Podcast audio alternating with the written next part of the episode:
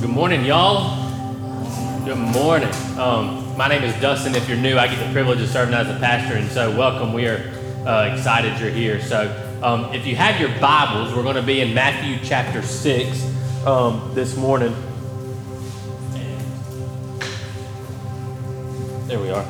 Um, we're going to be in Matthew chapter six, so if you want to start flipping there, that's where we'll be. Um, I was trying to figure out a way, honestly, this morning, you guys, to change up how I walk out uh, this Tuesday. One of the uh, college students thought it'd be funny, and they were kind of uh, mocking how I come out the same way every time with my hand in my pocket. Good morning, y'all, and the famous clap, like, are y'all ready to get into the Bible this morning? So anyways, I don't know if I can change that, so we'll just have to stick with it. But we'll be in uh, Matthew chapter six, and uh, we're about to start a new series for the next four weeks. And so if you'll be here, uh, it'll be a little bit different. And so uh, this morning, we'll be talking about the fun thing of money, right? And so it's not that we're trying to talk about that because uh, we're in a spot where we're um, in a huge need. We're actually doing very well financially, um, especially, you know, as new as we are being a new church, and so we're very thankful for that. But just to be proactive, to talk about it, um, obviously Jesus talked about it, and Scripture talks about it, so we would be doing a disservice to not be being faithful um, to God's Word if we didn't ever talk about it. And so as we talk about this morning, it won't be as much um, diving deep into like uh, your budget or how you should do this or that, but kind of God's big idea of money, what the purpose is and what um, it means to honor Him in that way. And then uh, the, the series we're calling this, or we're, talk, we're talking about this through, is uh, four characteristics of a healthy church. And so we've kind of identified four things that we're going to teach through. And so the first one will be generosity and just money in general. Uh, then we'll talk about Uh, community and the importance of community. Then we'll talk about serving, the importance of serving. And then lastly, we'll talk about evangelism and the part that plays in the church. And so that'll cover us for July.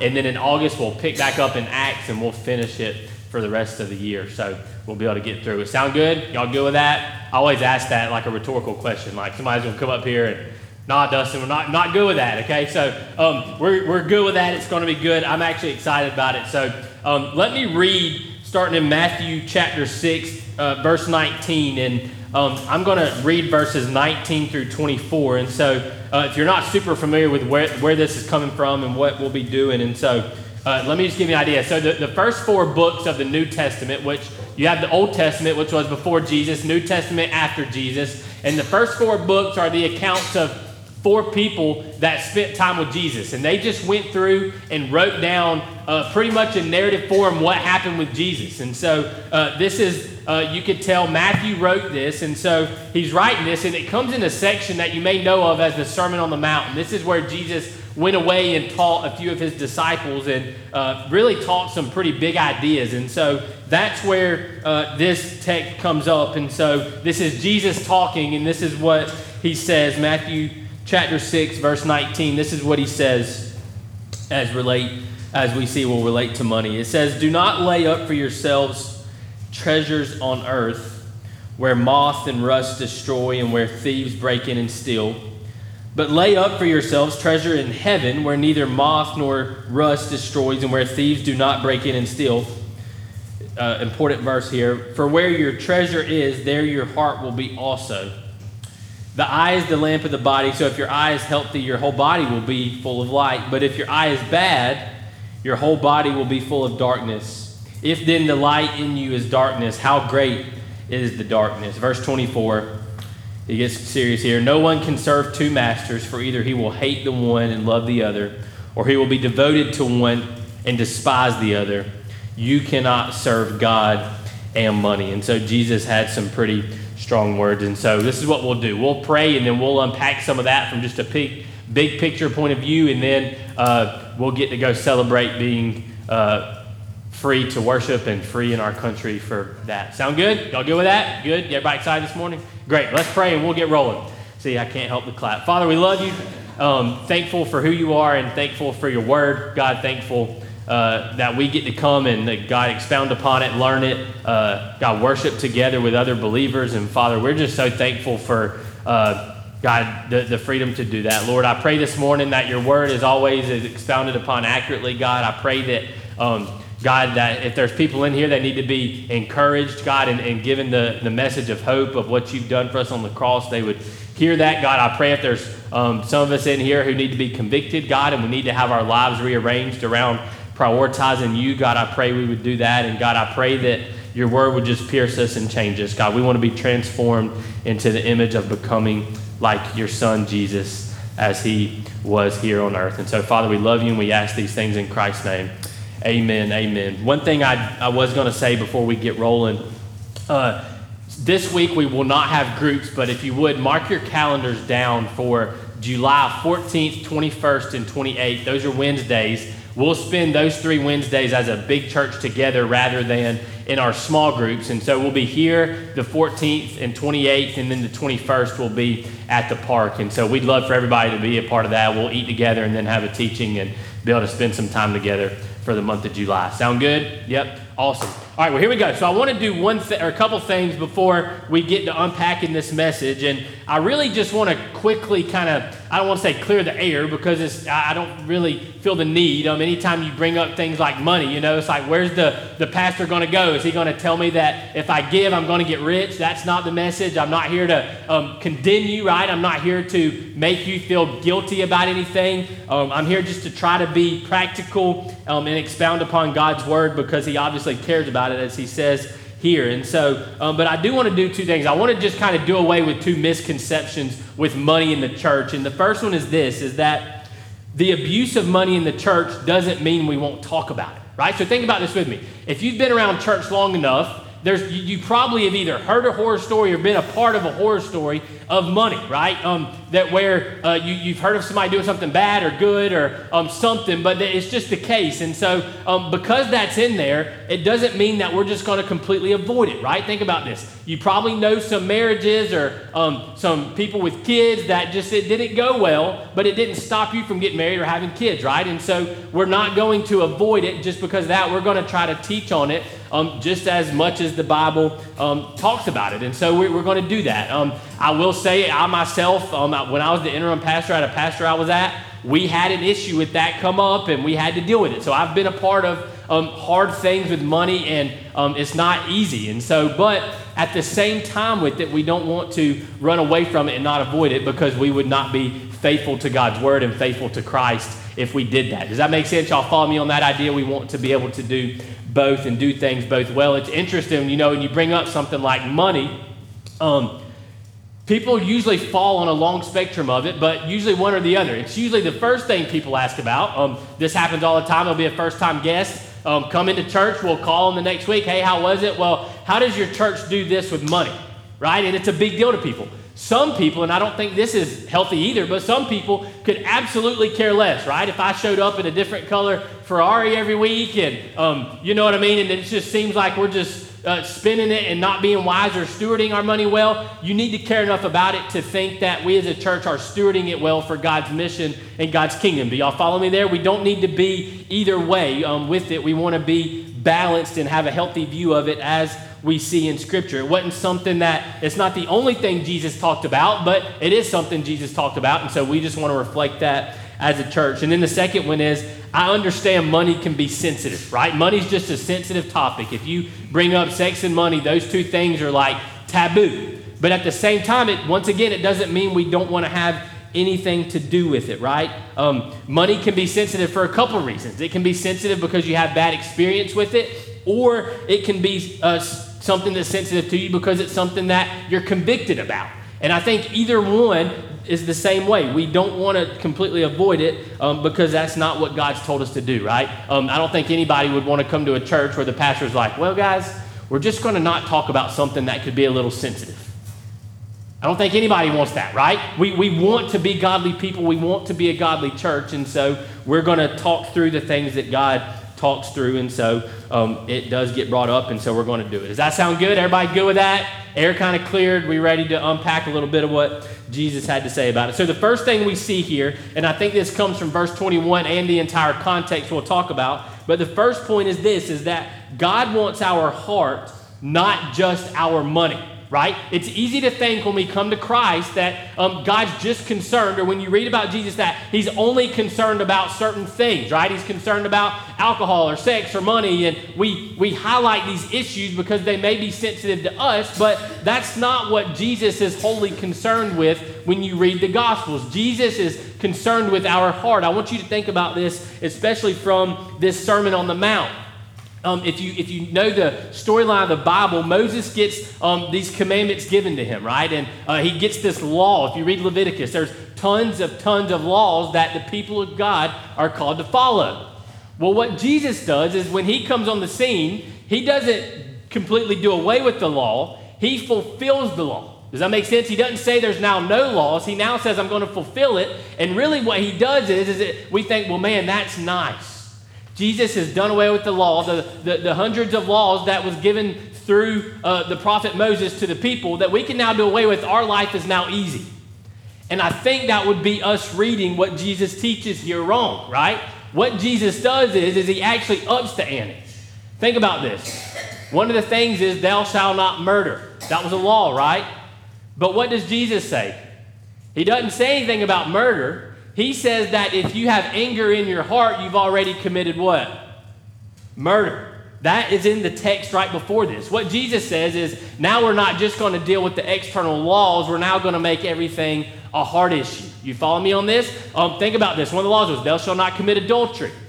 What does he do with that one? He says if you've already committed lust in your heart, you've already committed adultery. You follow me? So every time we see a law come up, Jesus doesn't do away with it. He fulfills it and usually raises the bar, okay? And so the next question is, well, what about this? Well, what Jesus does with this and what he does with the tithe. Now, in the Old Testament, the word tithe, if you've been around church, it literally means a tenth. The word is the same. In Hebrew, it just means one out of ten. And so what they would do is, is if they didn't have a money system, they could give money, but say they had ten goats. They would give their first and best goat, one out of ten, to the church as a sacrifice um, for what Christ had done for them or what God had done for them. And so that would be what would happen. And so what we see here in this is that in this, what Jesus is teaching and what he's doing away with in the law is he's saying, I'm not just concerned about X, Y, and Z. I'm concerned about your heart. I may say this a little later on, but here's the flip side of that.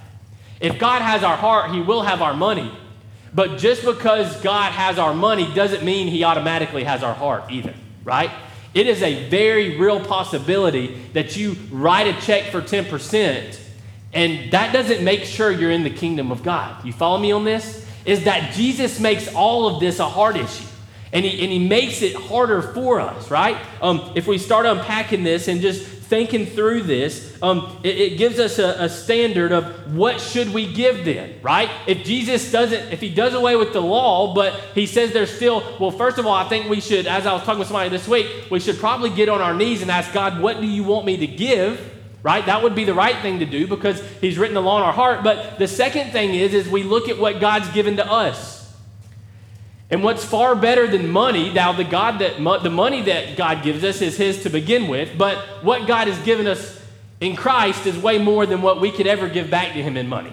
Does that make sense? There's no way when we look at the cross, we can outgive what God has already given to us.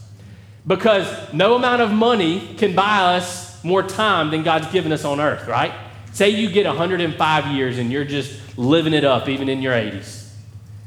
You can't buy more time than when it's gone, right? And what God bought us through Christ, through the blood of Christ, gives us eternity with him. And so what God's given us in Christ, if that sets the standard, then all of us in here can't give out God even collectively together or individually. And so when we look at the cross and what God's done for us in Christ, there's no way that we could outgive God. But what it does do is it causes us to live in the in-between. It causes us to live in the, the the tension of, am I giving enough? Am I resting in God's grace, right? And I think living in the tension is the most healthy thing when it comes to money. Let me try to explain this a little bit. Say you make two hundred fifty thousand dollars a year and you tithe one hundred dollars a month.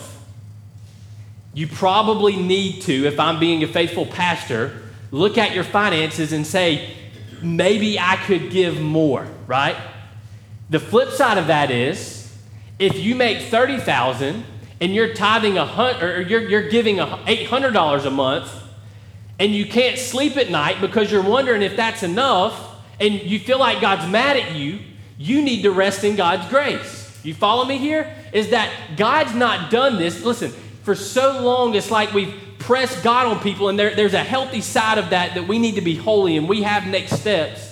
But the flip side is we need to learn to enjoy what God's given us at the same time. And here's the deal. There's there's not a one-size-fit-all to throw this out at you guys. You see what I'm saying? Um, it, it's kind of like we, we talk about this just as an illustration with a sermon.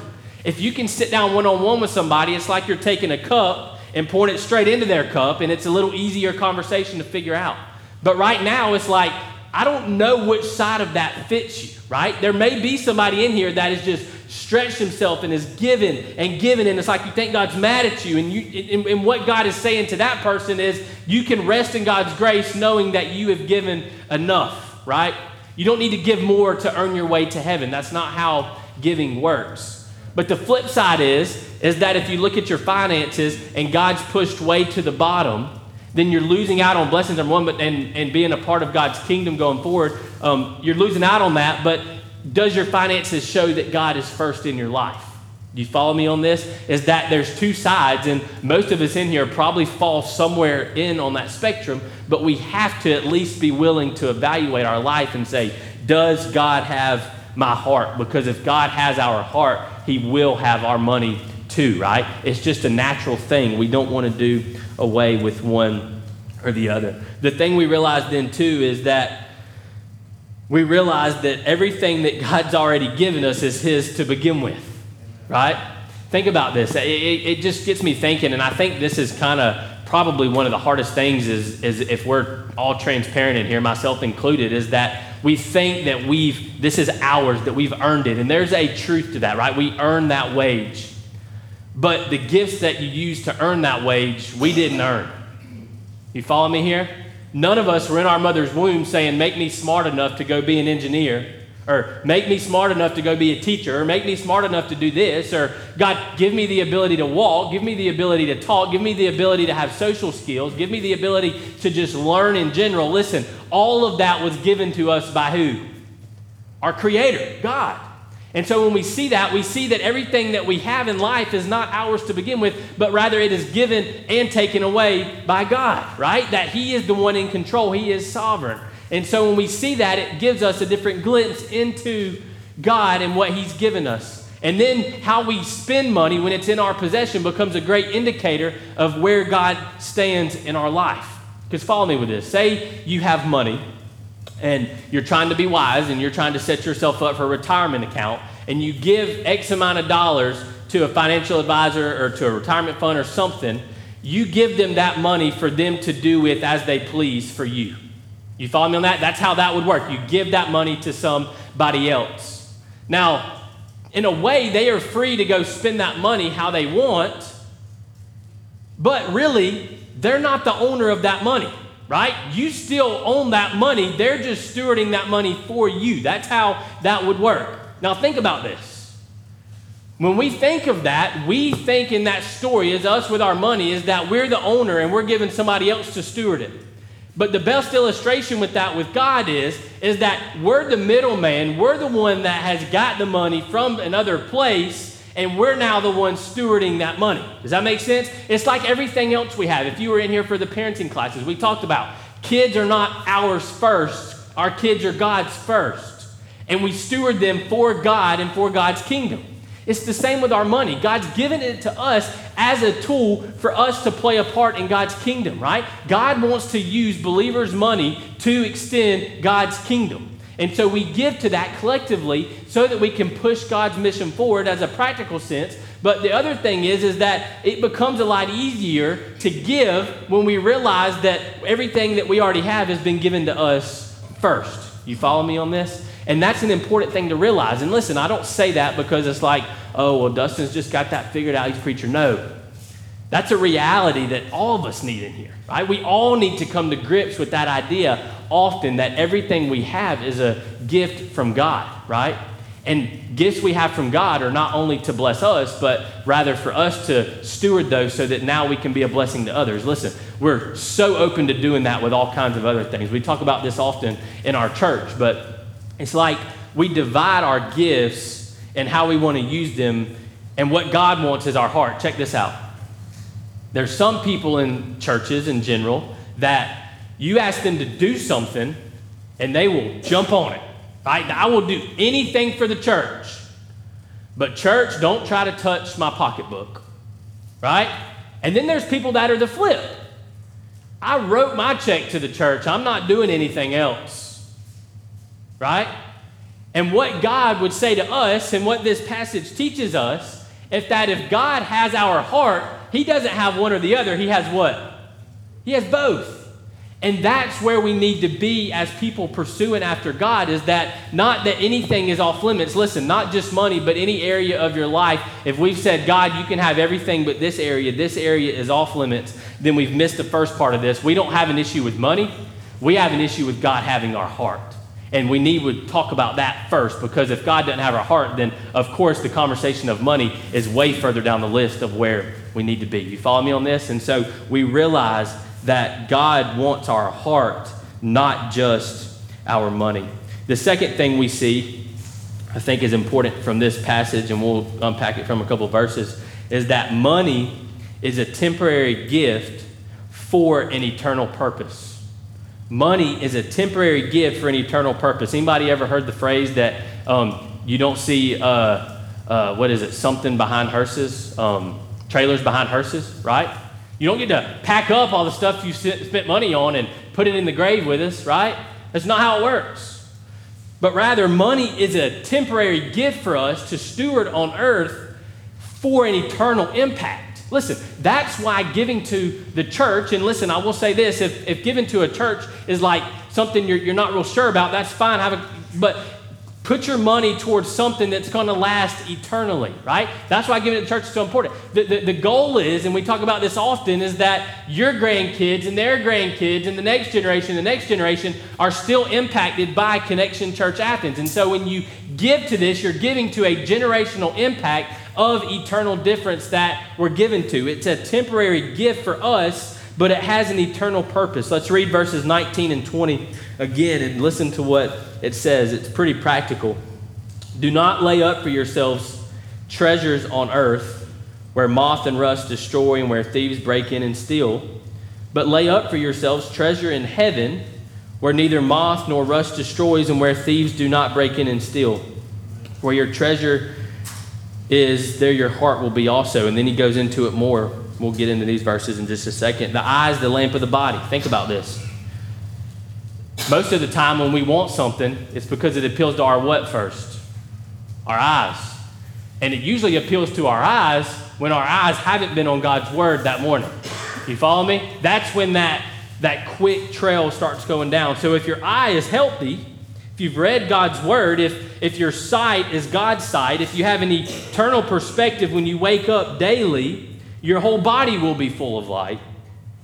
But if your eye is bad, A K A, if we've just been on Facebook Marketplace like me for several hours and you see a lot of things people are selling that you wish you had, right? Or um, if you look at other people and what they have and play the comparison game, it's going to make our eyes bad, because our eyes are not going to be set on Christ and what he's done for us and our eternal purpose. Then what it says is your whole body will be full of darkness. If then the light in you is darkness, how great is the darkness? If the one thing that God's given us to push darkness away goes away, then all we have is darkness left. What I think they're saying there is, is that we have to intentionally pursue the light, right? Um, we have to intentionally pursue God's word for it to change us. Listen, there's no such thing as cruise control. If, if we drift, if we just follow the drift, we're going to drift into darkness. We're never going to accidentally drift into the light of Christ. We're never going to accidentally become more godly. Godliness comes through intentional action. Otherwise, we will say, like Jesus says here, how great will the darkness be? It got me thinking, and I think this is very important for us to understand, but money is a tool. It's not happiness, right? One of the greatest things our culture teaches, and I think it's easy for us to get caught up in, is that our joy is to be found in God, not things given from God, right? And money is a thing that's given from God. Money's just a tool, but what we do is, is we make money the ultimate. And what we realize then is, is that we don't want to say this often, but we end up becoming slaves to money. Because think about this. Money drives where we live. Money drives what we do. Money drives how we spend our free time. Money drives our whole life. But we wouldn't dare say that I'm a slave to it. You follow me here? And so what we do is, is we say, well, how can I not be a slave to money? Well, the way you cannot be a slave to money is by becoming a servant to Christ. Is let Christ be where your joy is found and build your life outward from there. Listen, if money was the end goal, rich people would always be happy and poor people would always be sad. And I guarantee you all of us in here know a rich person who ain't very joyful to be around, and we know a lot of people that have a lot less than us that seem a lot happier than us. Can I get an amen? I mean, that's just how our society works. But the issue is, is that we don't do that. I was talking to somebody this week, and this is what they said. And I will say the person is pretty well off for being their age. They said, you know, I was talking to so-and-so this week, and the couple's actually pregnant, has a baby on the way, and they didn't even know what a bottle holder was or how to dry the bottles. And, you know, they're just so carefree. They just enjoy life. And I'm sitting there thinking, this person is basically telling me that they're jealous of how not driven and how not driven by money or uh, uh, image or all these things. They're almost jealous of that when this person has, from the American's eyes, they should be the ones that are happy and they should be the ones that are not. You follow me on this? And this person is jealous of this person. What I would say is most of our issues in America, we usually find ourselves, right? Think about this. I- I'll never forget all the toys that I get frustrated opening for Dax. There are a lot of dads in third world countries that don't go through any of the frustration I go through. You know why? Because their kid is happy without it. You see what I'm saying? And, and listen, it's not that toys are bad. That's not my point here, right? My, my point is not that we shouldn't give things to our kids to enjoy. My point is that when we pursue what the world tells us to pursue, we're going to bring more problems on ourselves. Jesus made it very simple when he said, I am the bread of life, right? Come to me and you will be satisfied. I am the living well. What we do then is we do exactly what Adam and Eve is, and we do what Paul said not to do in Romans one is we make created things God, and we worship those created things over God. And when we do that, our whole life gets out of whack, and it just starts falling downhill at a fast pace that we can't even keep up with. And then it's the next thing, and then it's the next thing. And if I have the next raise, then I'll be satisfied, because if I get the raise, I can get the next thing. And it just becomes like a hamster on a wheel, right? And we talk about this often. Because you'll never retire with enough money. You'll you'll you'll want to get to retirement, and then you'll realize then that, man, if I just had if I had just put a little more in when I was younger, I would be able to do this. Ask some of the people in here. I bet they would tell you that. I didn't make that up because I'm wise. I've talked to people that have said that before, right? It's just how it is. And hear me say this. I'm not here to tell you either that you shouldn't take the raise or the promotion. That's good. Like, we can have a healthy, balanced view of money to say, if I have a great opportunity, take it. But don't let that opportunity become your joy and your life. Jesus is our joy and our life, and if he gives us opportunities, we take that and we steward them well for God's kingdom. There doesn't have to be an either or. We don't have to say that every person, right, needs to, we need to be living in poverty and give more. And hey guys, guess what? We're coming back at five p.m. this afternoon because we're all going to bring our whole savings accounts and we're going to be more devoted to Jesus because of that. No, you could give your whole savings account right now and the rest of your life not be devoted to Jesus, and Jesus not even have your heart, and therefore you not even enter the kingdom of heaven one day, right? We can't tie everything to it. We can't tie everything to money. But we can't tie nothing to it either, because Jesus had stuff to say about it. He tied it to our happiness. It got me thinking, and maybe this is a little more illustration than you need, but, you know, a couple of the, uh, my my favorite coaches, and I say coaches as they're my favorite just because I like football, but Kirby Smart and, and Nick Saban have kind of uh, taken on this idea of embrace the grind. Now, why is that a good idea? Why Why does that work? Because if they lose the Saturday before, what was their motto? What was their purpose? Embrace the grind. If they win, what was their purpose? Embrace the grind. It doesn't matter if they win or lose. What's their purpose? Embrace the grind. Now, think about this with me. That's why that motto is transcendent, because you can be nine and three and embrace the grind, and you can be twelve and oh and you're embracing the grind. They're saying the point is to embrace the grind, not to win or lose. Now think about this in a spiritual sense. We are on earth, right, to glorify God. That's our primary purpose, is for us to bring glory to God, and everything else flows from that. We can bring glory to God whether our bank account's in a good situation or a bad situation, because our purpose is not to have more money or less money. Our purpose is to glorify God. You see what I'm saying? We can be walking in suffering or walking in the valley, or we could be on top of the mountain and in the best time of our life, and our purpose doesn't change based on either of those. Why? Because our purpose is not to be on the mountain or the valley. Our purpose is to glorify God no matter what comes in this life. You follow me here? We need a transcendent idea. We need a transcendent worldview that gives us a foundation that no matter what comes in life, we can be sustained through our joy being found in Christ. That's why Paul can write Philippians one, um, uh, uh, in Philippians one twenty-one, where he says, "For to live is Christ, for me to live is Christ, and to die is gain." What do you do to that man? He didn't say for me to live is to have the next raise and the next amount of money. He's living with Christ. And then you take all his money and put him in prison, he's still able to live. Why? Because living wasn't having more money and things. Living was living for Christ. And he can do that in prison just the way he can not being in prison. And so we need a transcendent idea to come to life with, which is our life is to glorify God, not to win whatever culture teaches us, whatever the American dream teaches us. So we're not trying to win at the American dream. I'm not saying they two completely oppose each other, but we're not trying to win at the American dream. We're trying to win at pursuing God and making a difference for his kingdom. And that causes us to shift our perspective a little bit when we start thinking in that way. The last thing I will say about this and just this idea is that one of the things we have to grasp as believers is that God has already given us everything we need on the cross, right? God, listen, we tie God's goodness so often to, thank you for saving me. Now can you give me blank? Thank you for saving me. Now can you do blank for me? And if the blank doesn't happen for us, we now doubt God's goodness, or we doubt God's plan, or we doubt what God is doing.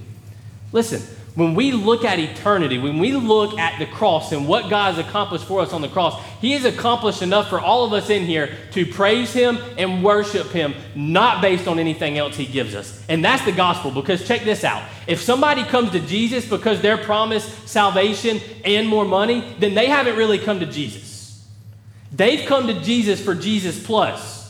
And when you add something to Jesus, you might as well throw Jesus all the way out, because then we go directly against him saying, I am the living well, right? So we need to come to Christ just for Christ. Listen, I really believe that this is why some people in the postmodern era, where people are starting to think for themselves, are leaving the church. Hey, come to church and you will get blank. And what we do is, is we feed them something that is more than Jesus, something Jesus plus. Rather than saying, come to Christ, understand what he's done for your eternity, read his word, obey him, you will find true joy in Christ alone. And everything else is just extra grace. Why? Because God gives us grace and he loves us and we get to enjoy his blessings, and that is awesome. But check this out. There's a time coming, we say this often, to where our lives, all of us, are going to come to an end, right? And having Jesus plus in that moment's not going to help us. Having Christ alone in our lives, being grounded in Christ alone, is what's going to cause us to do that. Listen, when we're at a place, a healthy place of God's already given Dustin everything he needs on the cross for salvation and everything else is extra, then we've truly come to Christ and said, God, I have enough. Thank you for everything else. And then what happens is we start living life out of an attitude of gratitude. I didn't even mean for that to rhyme. That's like something... First, we teach first graders, right? But we, we come to we come to God, we come to life out of gratitude, and we're thankful. You ever been around somebody who's just not thankful? They, they just always need something else. They're always mad. That shouldn't that shouldn't be the the, the the running M O for Christians. That shouldn't be what we're known by. We should be known by gratitude.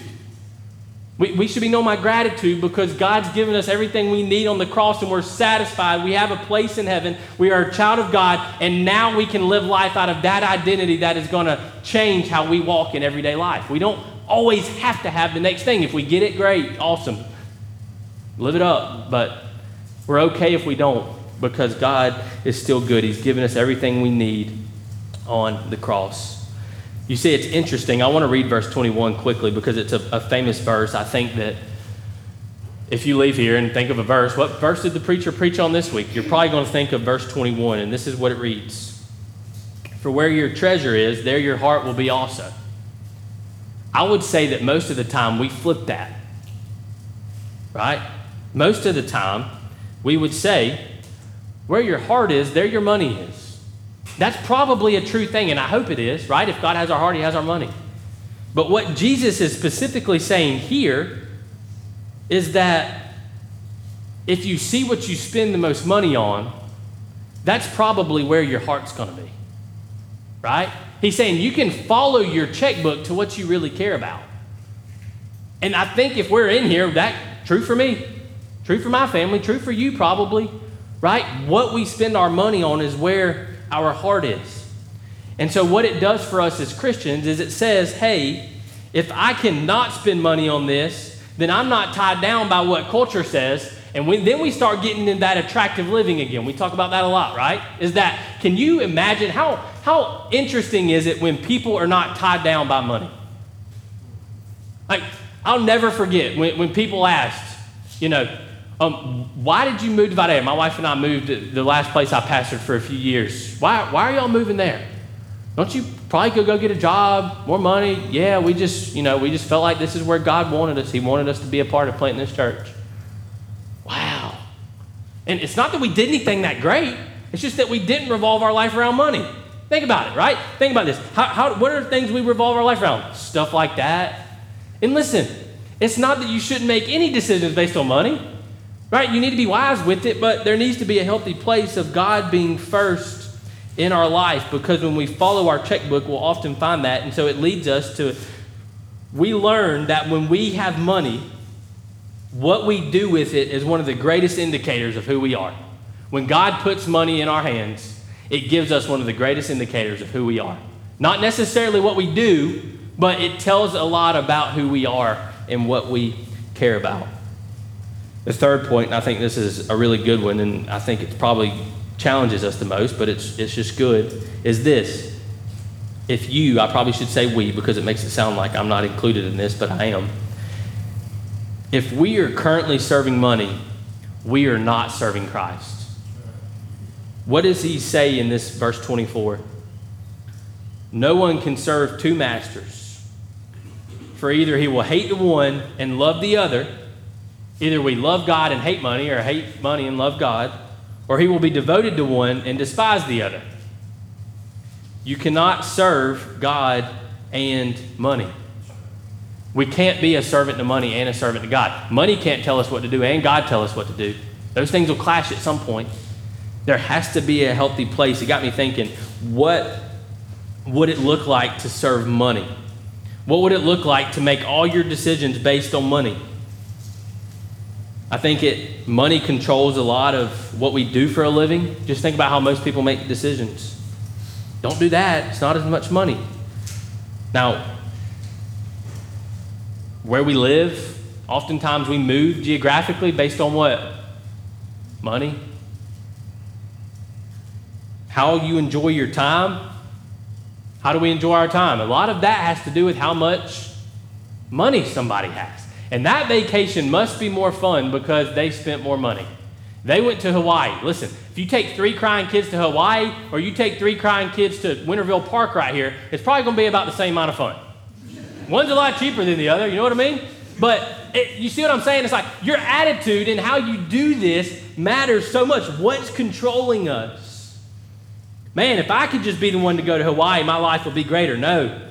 Because if you don't already understand that what Christ did for you on the cross is enough, and you're living your life out of gratitude to God for what he's done for you and given you, it doesn't matter where you go or how much money you spend on something, you will still not be satisfied. It just won't happen that way. It's the truth of what Jesus teaches us. And like Liam said during worship, those things tend to come true in our life. There's a lot of wisdom in here if we would just live by it. It's so interesting, and I think this will be one of the last things I say, um, but both people, and y'all probably heard me say this before, on the spectrum are enslaved by money. There are people, lots, if you just look at statistics, that don't have enough money, and you're enslaved to money. You need more money, right? You're in debt. You need to pay this off. You need to do that. You don't have enough money. You're, you're working out of the red every month. You need more money.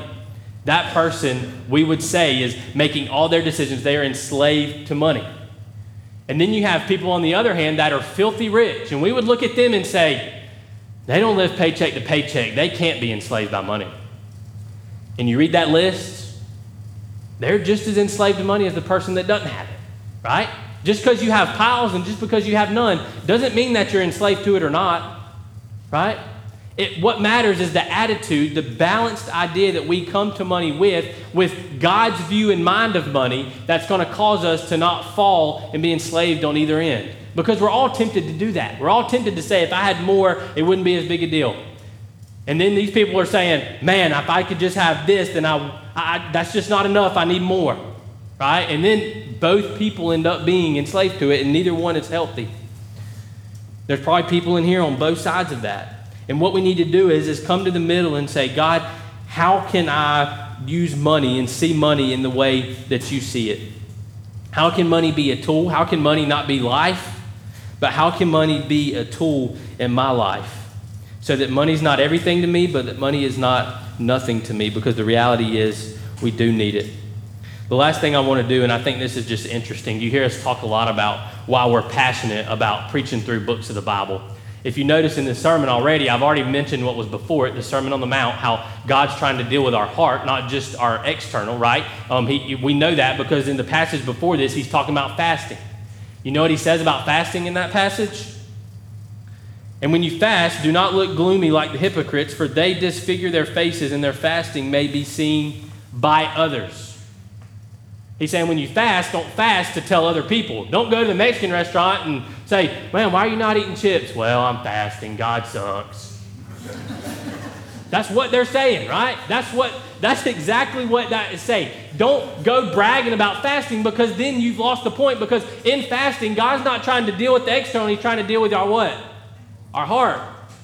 So then he teaches us about money. He kind of challenges us, hey, the culture's coming, and it was the same in Rome two thousand years ago as it is now, to where they want to spend money on things and not care about eternity, and so they want to spend money on that. But guess what the next thing in the passage is? It reminds me of John three and John four, if you know Scripture. In John three, Jesus encounters a religious person that tries to keep the law perfect, that you think has it all together, and he comes to him and he says, you're trying to find life in the laws and in the Scripture, but you're only going to find life in Christ, right? This person was religious. They did everything right.